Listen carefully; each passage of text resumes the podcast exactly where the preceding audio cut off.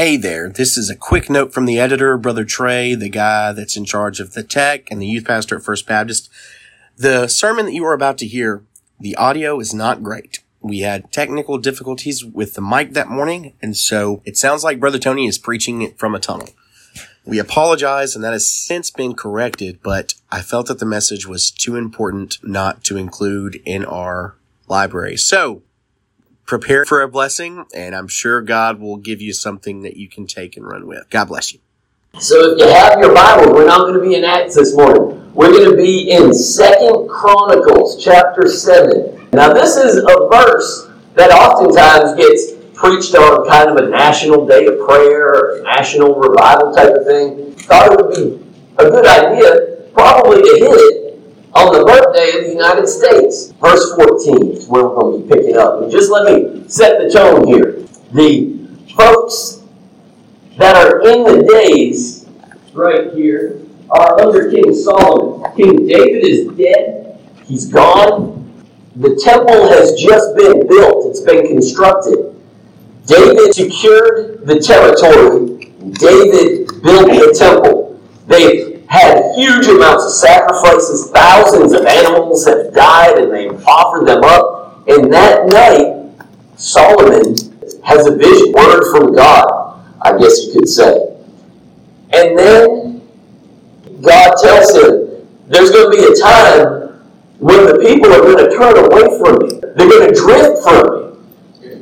And in that time, I'm going to shut the skies up, and the land will be unproductive it's going to be tough times. And there's going to be pestilence going on. It's going to be hard times. Verse 14 If my people who are called by my name will humble themselves and pray and seek my face and turn from their wicked ways, then I will hear from heaven and will forgive their sin and heal their land. Now my eyes will be open and my ears attentive to prayer made in this place.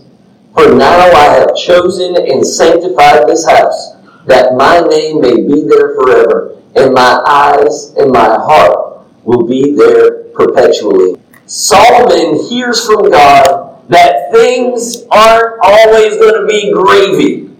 There's going to come a time when the people are going to drift, and it's going to get ugly. It's going to get tough. It's going to get filled with pestilence, sickness, drought, famine, and it ain't going to be pretty.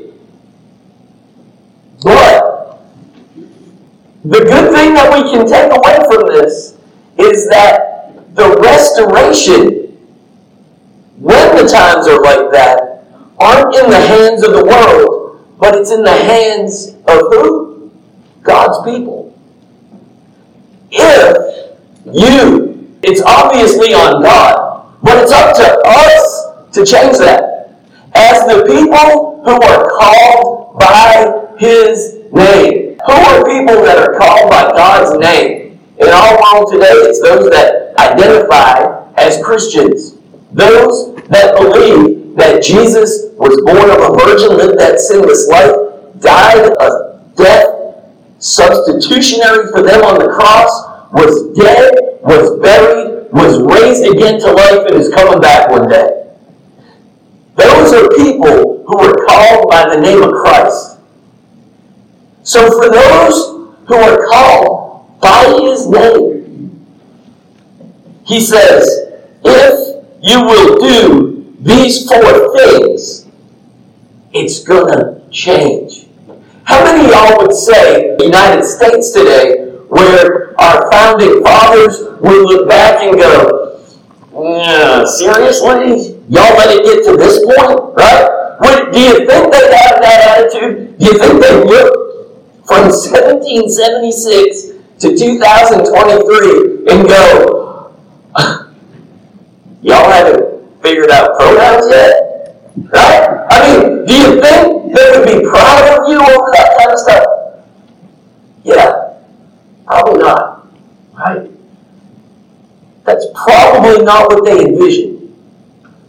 We live in a world right now, though, that is filled with violence, hatred, hurt, division, right? And you can say, well, you're sowing division up there, aren't you?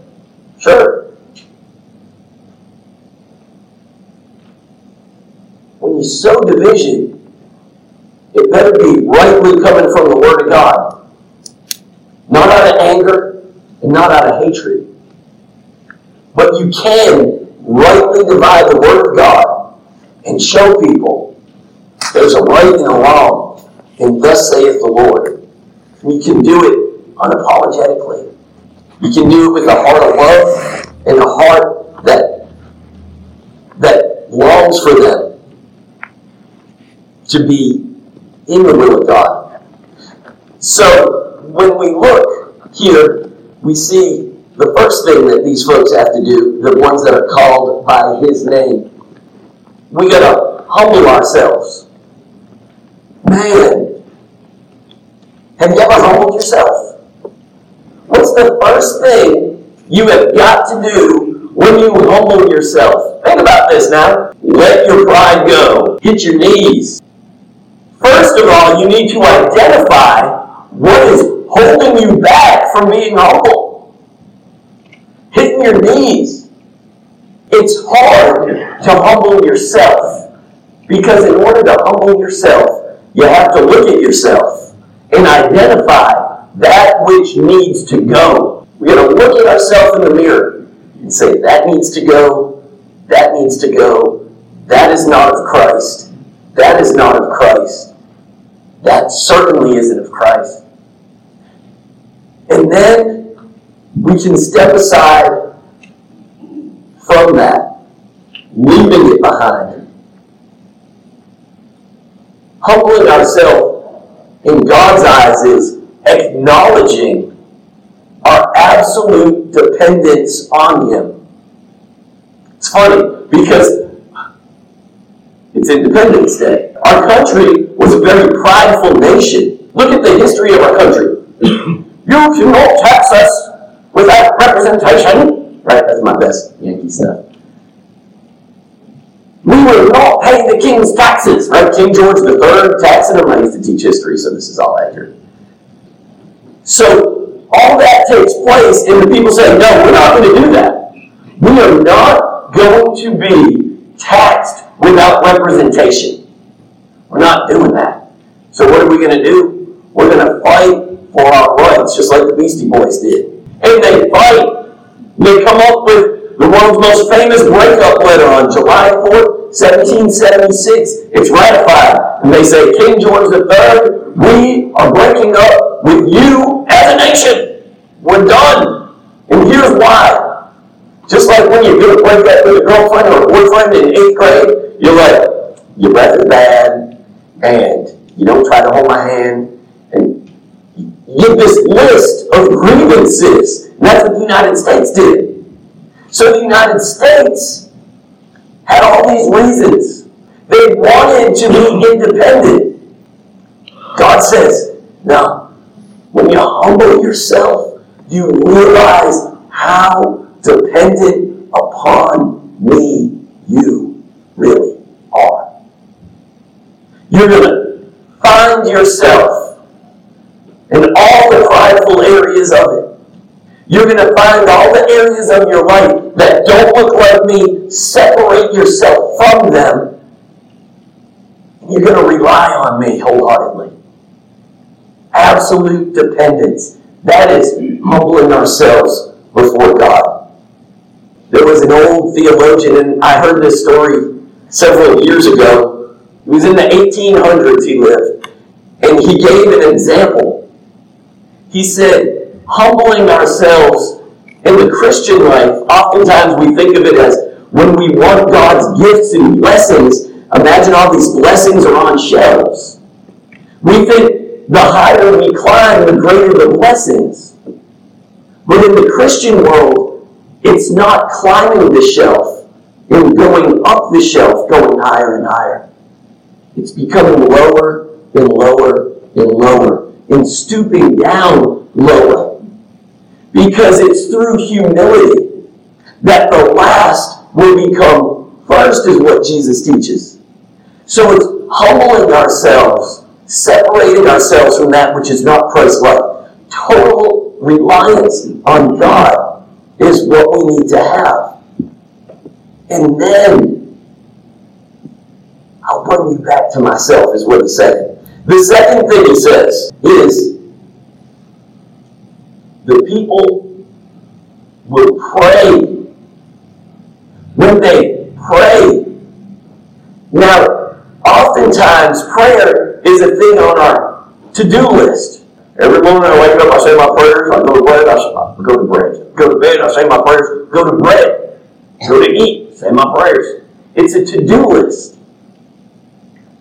But imagine if we looked at prayer as a I have to do it list. Not in the sense of uh, it's a box to check off, but if I don't do it, my day isn't going to be right. I want to get it done so that things will get done. Imagine if we view prayer that way. Imagine if we view prayer as though everything that we did through prayer was going to have a great impact.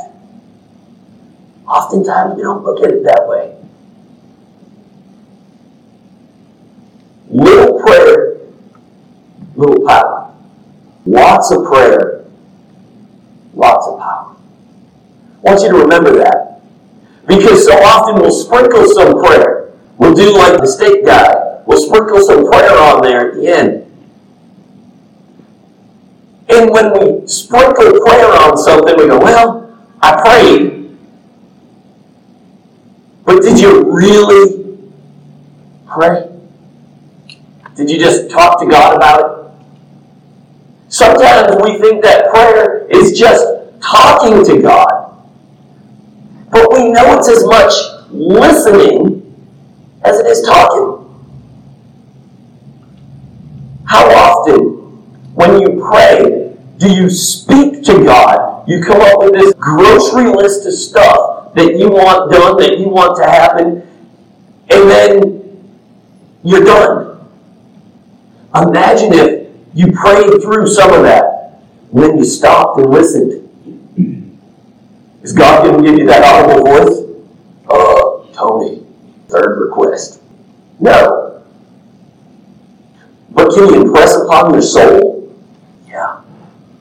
When you give Him the burdens of your heart, then you just sit and listen. Maybe He'll respond, maybe He won't. Maybe that peace will come, maybe it won't. But then you move on to the next time. So often we do so much talking and not enough listening. He may be trying to answer our prayers, but we're not sensitive to what He's trying to give to us. Prayer. Think of prayer this way. When we pray, think of a path between you and God. There's this pathway, and there's down trees on that path, and there's tree limbs there, and then there's boulders there, and there's potholes and pits. As you're going down that path, can you even see him sometimes? No. But what if you stop? You pray. It's like taking out the chainsaw, clearing that path, getting rid of those down limbs. And then it's like getting the bulldozer and pushing that boulder out of the way. That's what prayer is. But it's not done with a little sprinkling of prayer.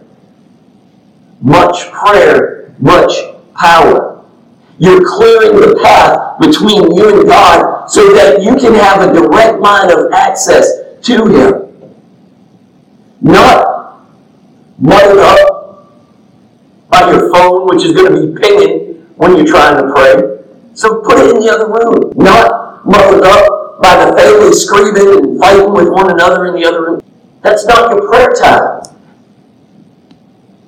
Make a time where you and the Lord can clear that path, where you can give Him the burdens of your heart, and you have time to listen for His response. If all you're doing is talking, you'll never know what He's trying to tell you. So often, the Lord's talking about the people backsliding. Every time you have ever fallen or stumbled or tripped, what were you doing? Walking. You can't slide around and stumble and trip and fall when you're on your knees. It's a whole lot harder.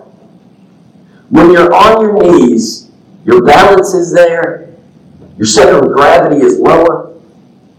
It's just harder to end up on your face in a mess than it is if you're on your knees. When we pray, God is working.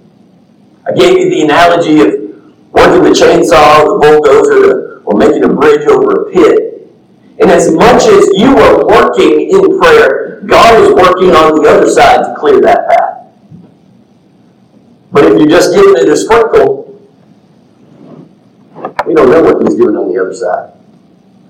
The more you spend time with Him in prayer, the greater the power you'll see from Him in your life in these requests. It's an important thing.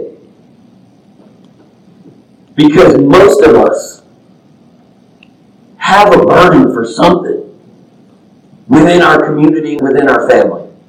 There's somebody that you're longing for, that you're hurting for, that may die today and be separated from Jesus forever. There are folks like that in your life. And we've become almost numb to the fact that there are eternal consequences to that. We just go through life. And one day you get a phone call and be like, oh, Aunt so and so died. You'll think, man, I really should have shared the gospel with her. I meant to a few years ago. I meant to last Christmas. But the Thanksgiving before that, I had an opportunity, but I kind of skipped out on it. Pray for those people. Pray for faithful people in their path. Pray. The next thing he says is, if my people will pray and seek my face. What's it mean to seek my face? I remember back in the day, right around 2001, right? I'm new to Louisiana. When you want to seek someone out, you want to be with them. You want to see them. There is a face to face interaction that you are longing to have. Why? Because it's important. How many of y'all, when you have something important to tell someone, say, you know what? I don't want to do it on the phone. I got to see you face to face. You ever do that? You got to see someone face to face. Why? Because it's important. When my people humble themselves, when they pray, and when they seek my face, when they're looking for that level of intimacy with me. That's what I'm going to take note.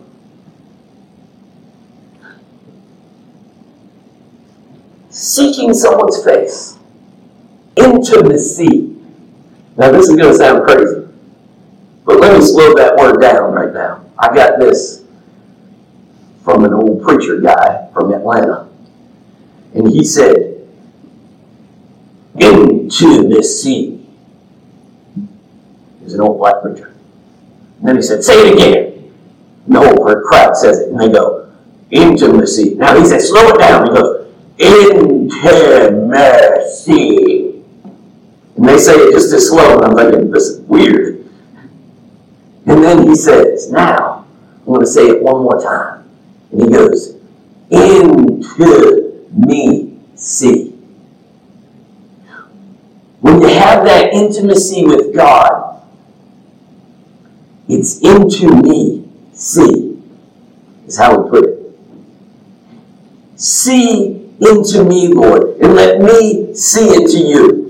When you look into the heart of God, you are seeking His face, you are seeking His heart.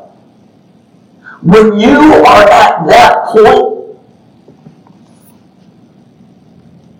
the change is coming. When it's dry in your life, when your country is going down the wrong path, when all your community is confused and tossed about, and the school system's doing this, and the something's doing that, and all this other stuff is going on. Humble yourself. Pray. Seek his face. And then the next one is what? He says, and turn from your wicked ways. Wow. Wait a minute, wait a minute, wait a minute. So, in order for me to humble myself, I got to stand in front of the mirror and separate all that isn't Christ-like and put it over here. Yeah. But now, I got to turn all the way from it. But there's some of that stuff that's just me. There's some of that stuff that just makes up who I am. That's who I've always been. I can't leave that and go over here. God says, if it's wicked, do it. Hmm. That means I can't just make excuses for what I've done, who I am, that kind of stuff. I can't just excuse it and say, well, you know, that's how I have always been. I've got to turn from it and move away from it. And when I turn from it, I'm moving towards Him. I'm moving towards Christ. That's what I'm doing. Because when I'm seeking His face, I can't be seeking my wickedness. I can't be seeking my ungodliness. I can't be seeking my sin. Because if I am, I'm not seeking His face. Does that make sense? You want to have an effective revival in your life, in your family, in your school, in your town, in your nation? These four things is what he gives as a recipe. And these four things all kind of move and twist and interrelate with one another. Think about this. If I am humbling myself I can now pray better because I know what I need to pray about. If I'm turning from my wicked ways, I'm going to be seeking His face. If I'm seeking His face, I am praying better. All of these things, and play with this at home later, all of these things are intertwined and interconnected. He says, if you do your part, I'll do mine. When you drift, when you're fading away, when you're backsliding, whatever you want to call it, as an individual or as a nation, you do these things. You do your part. And I'll be on the other side doing mine. And then Verse 14 says, I'll forgive their sin and heal their land. But then 15 says, Now my eyes will be open and my ears attentive to prayer made in this place. What's the place that he's talking about to Solomon? The temple. Because the temple is great, huge, giant temple, all the dead animals sacrificed, all, all, all Smells like barbecue for weeks. He's talking about that place. Mm-mm-mm. He says in the next verse,